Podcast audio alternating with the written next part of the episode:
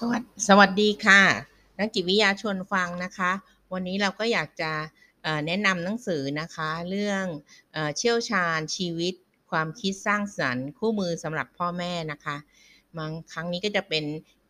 ครั้งที่ 3 แล้วนะคะ ก็จะพูดถึงเรื่องว่าจินตนาการกับการพัฒนาทางด้านสติปัญญา แล้วก็อารมณ์และความคิดสร้างสรรค์นะคะ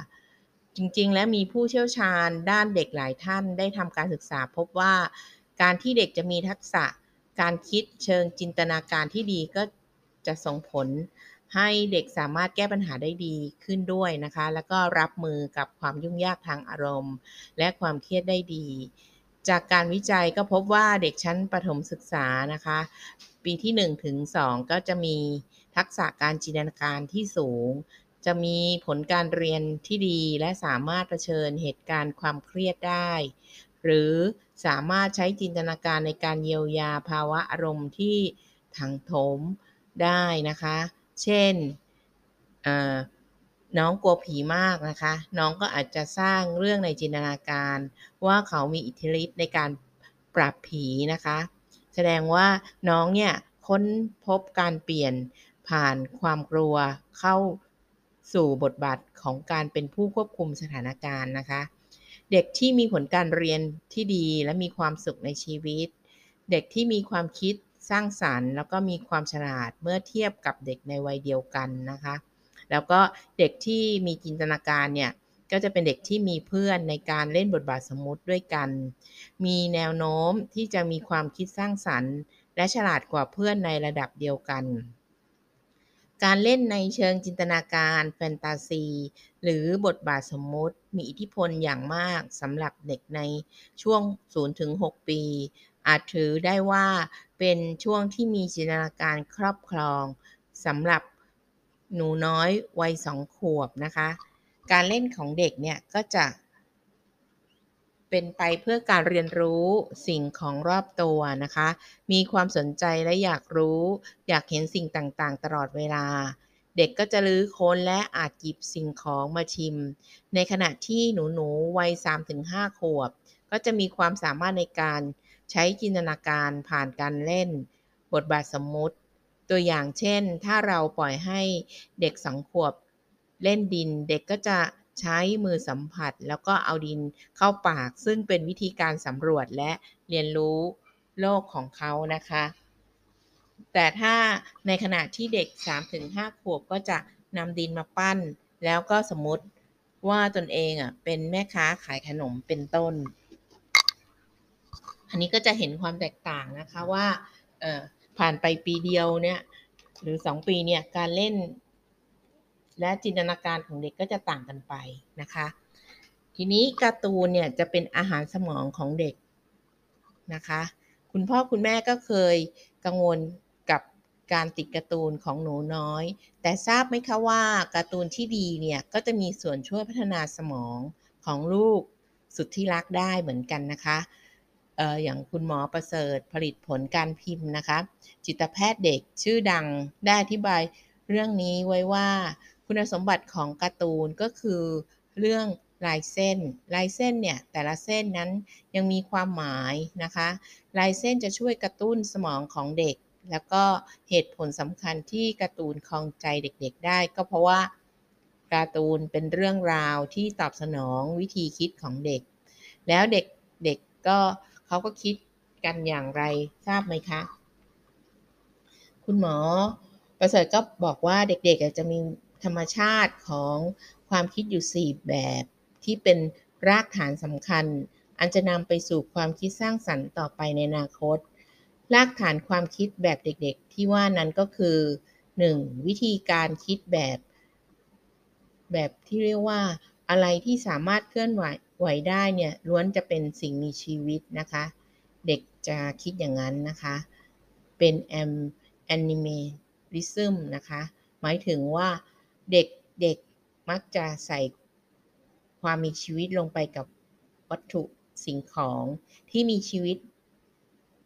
ให้มีชีวิตเคลื่อนไหวได้ เช่น หยิบไม้กวาดมาควบขี่เป็นม้านิมังกรเป็นต้น การ์ตูนสร้างความวิเศษนี้เสมอนะคะ อย่างการ์ตูนวอลดิสนีย์ก็เนรมิตสิ่งที่ไม่มีชีวิตทุกชนิด มาทำให้มีชีวิต เช่น รถไฟยิ้มได้ หนังสือเต้นระบำได้ ในหนังสือการ์ตูนที่มีลักษณะเป็นช่องๆ ก็สามารถรู้สึกได้ว่ามีการเคลื่อนไหวได้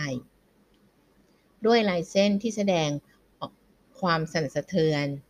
เส้นแสดงควันที่ลอย หรือไฟที่ลุกขึ้นเป็นต้นนะคะ อันนี้ก็เป็นความคิดแบบที่หนึ่งของเด็กก็คือว่าทุกอย่าง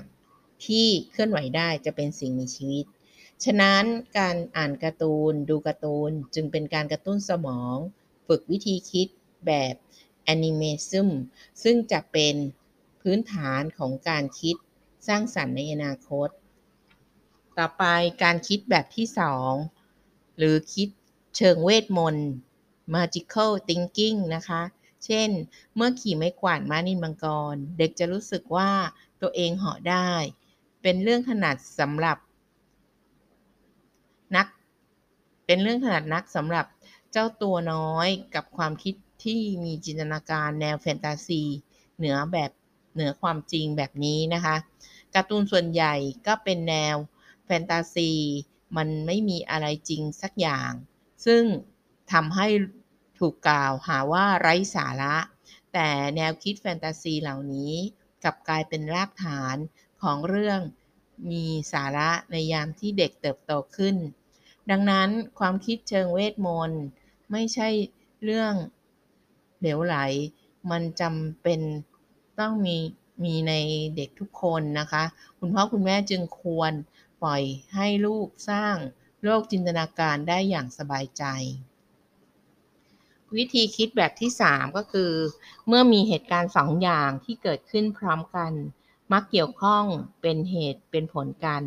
เราเรียกว่า phenomenalism listic นะคะ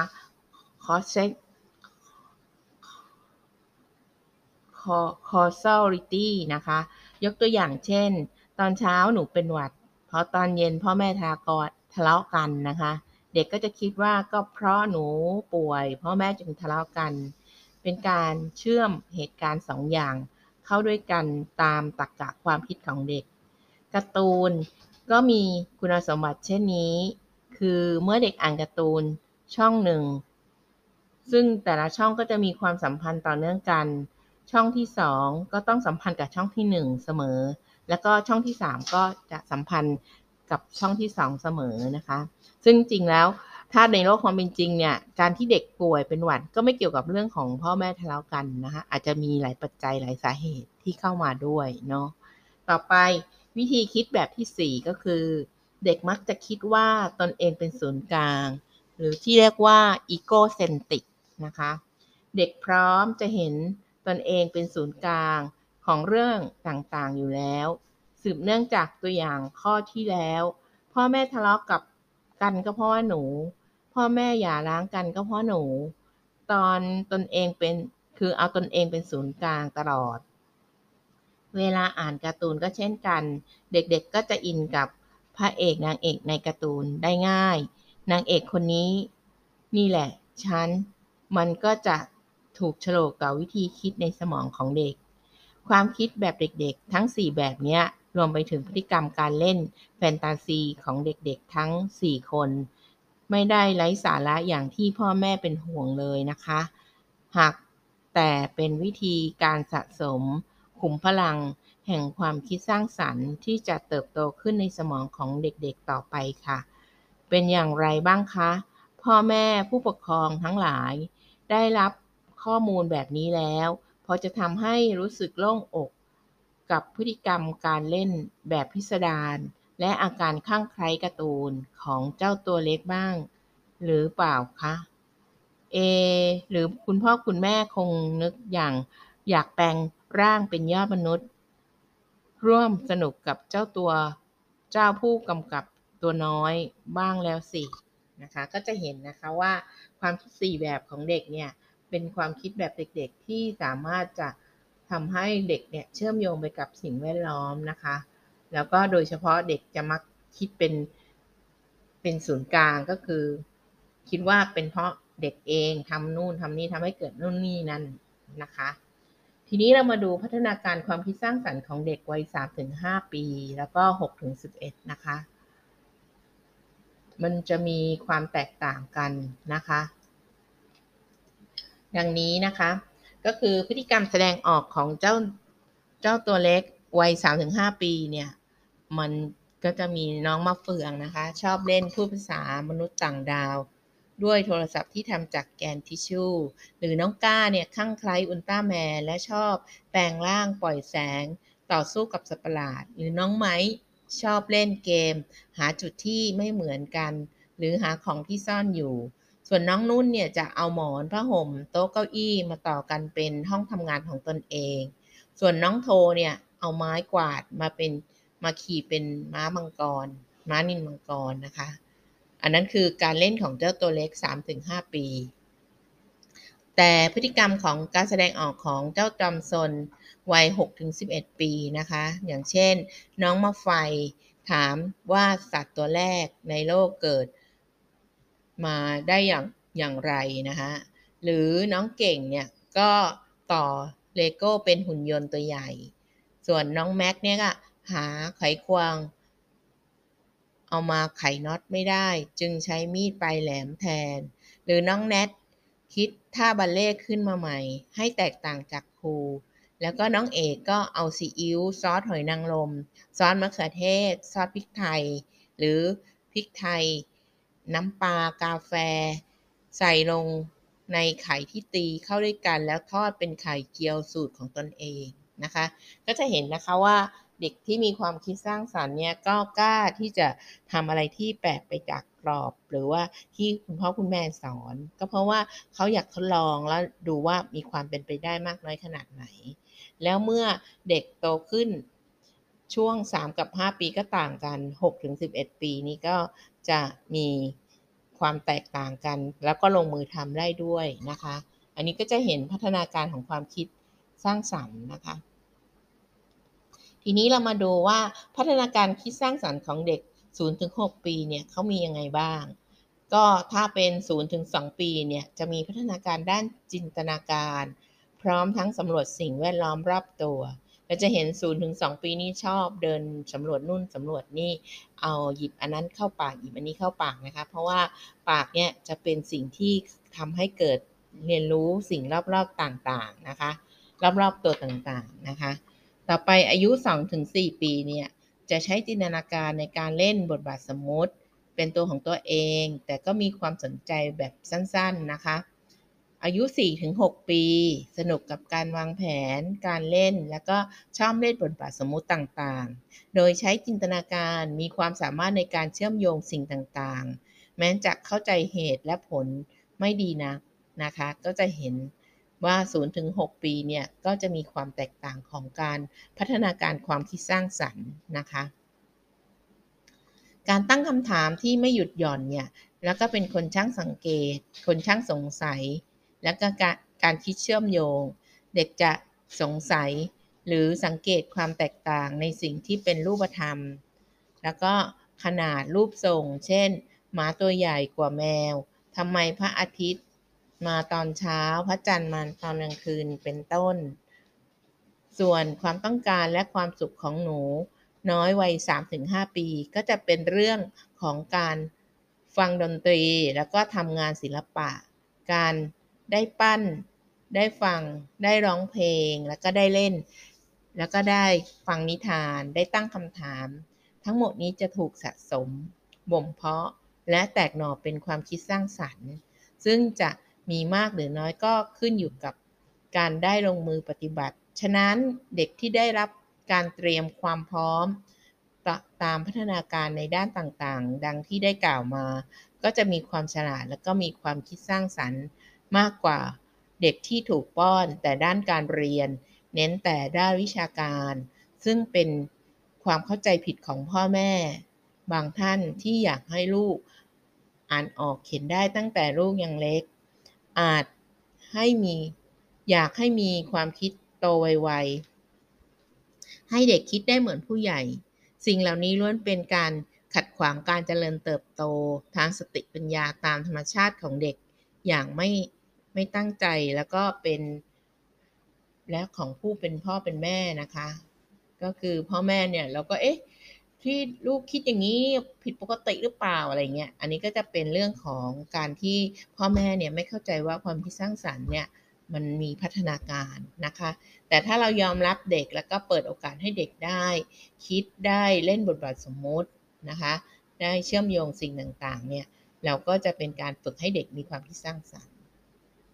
ทีนี้มาดูพัฒนาการการคิดสร้างสรรค์ของเด็กวัย 6-11 ปีเนาะอายุ 6-8 ปีเนี่ย จินตนาการการสร้างสรรค์เปลี่ยนไปสู่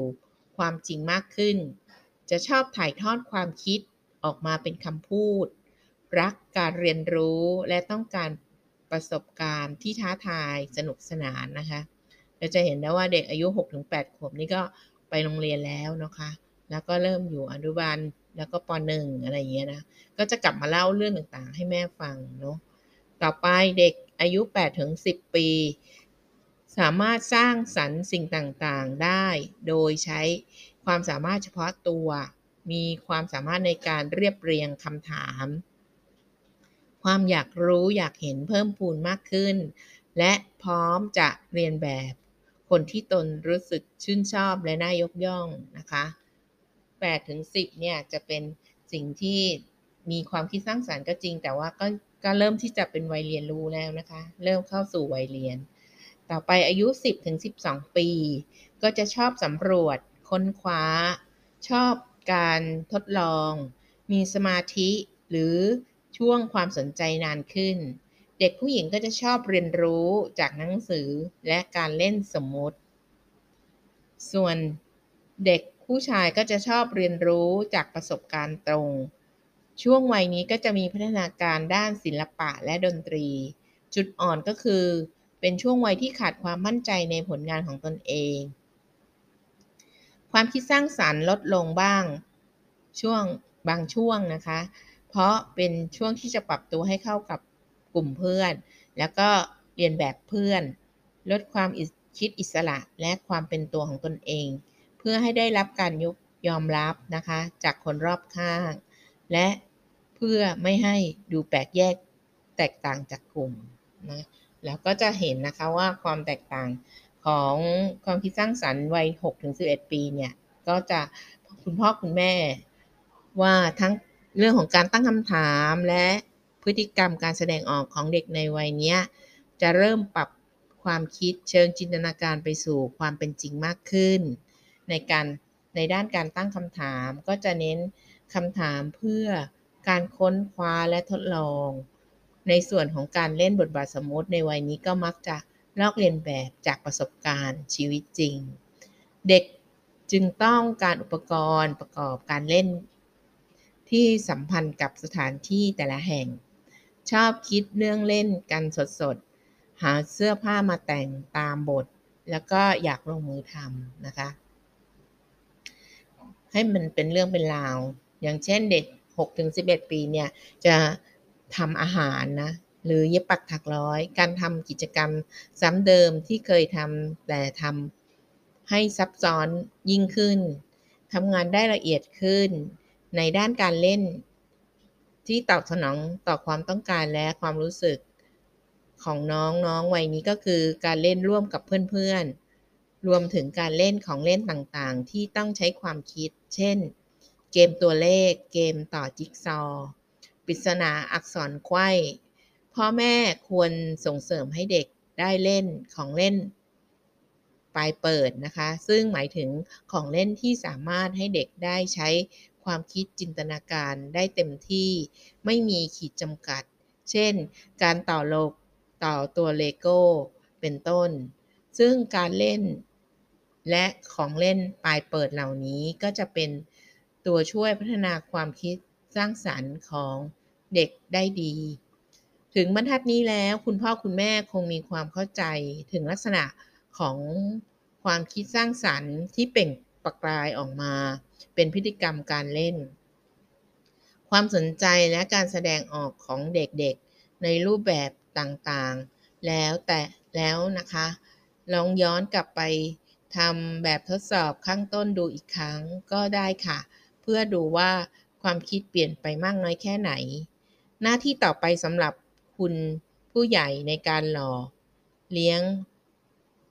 ต้นคิดสร้างสรรค์ ให้เติบโตในตัวลูกน้อยนะคะ ก็คือ การจัดบรรยากาศแห่งการเรียนรู้ และเลือกใส่ปุ๋ยที่เหมาะสมกับธรรมชาติ ความต้องการและความสนใจใฝ่รู้ของเด็กๆนะคะ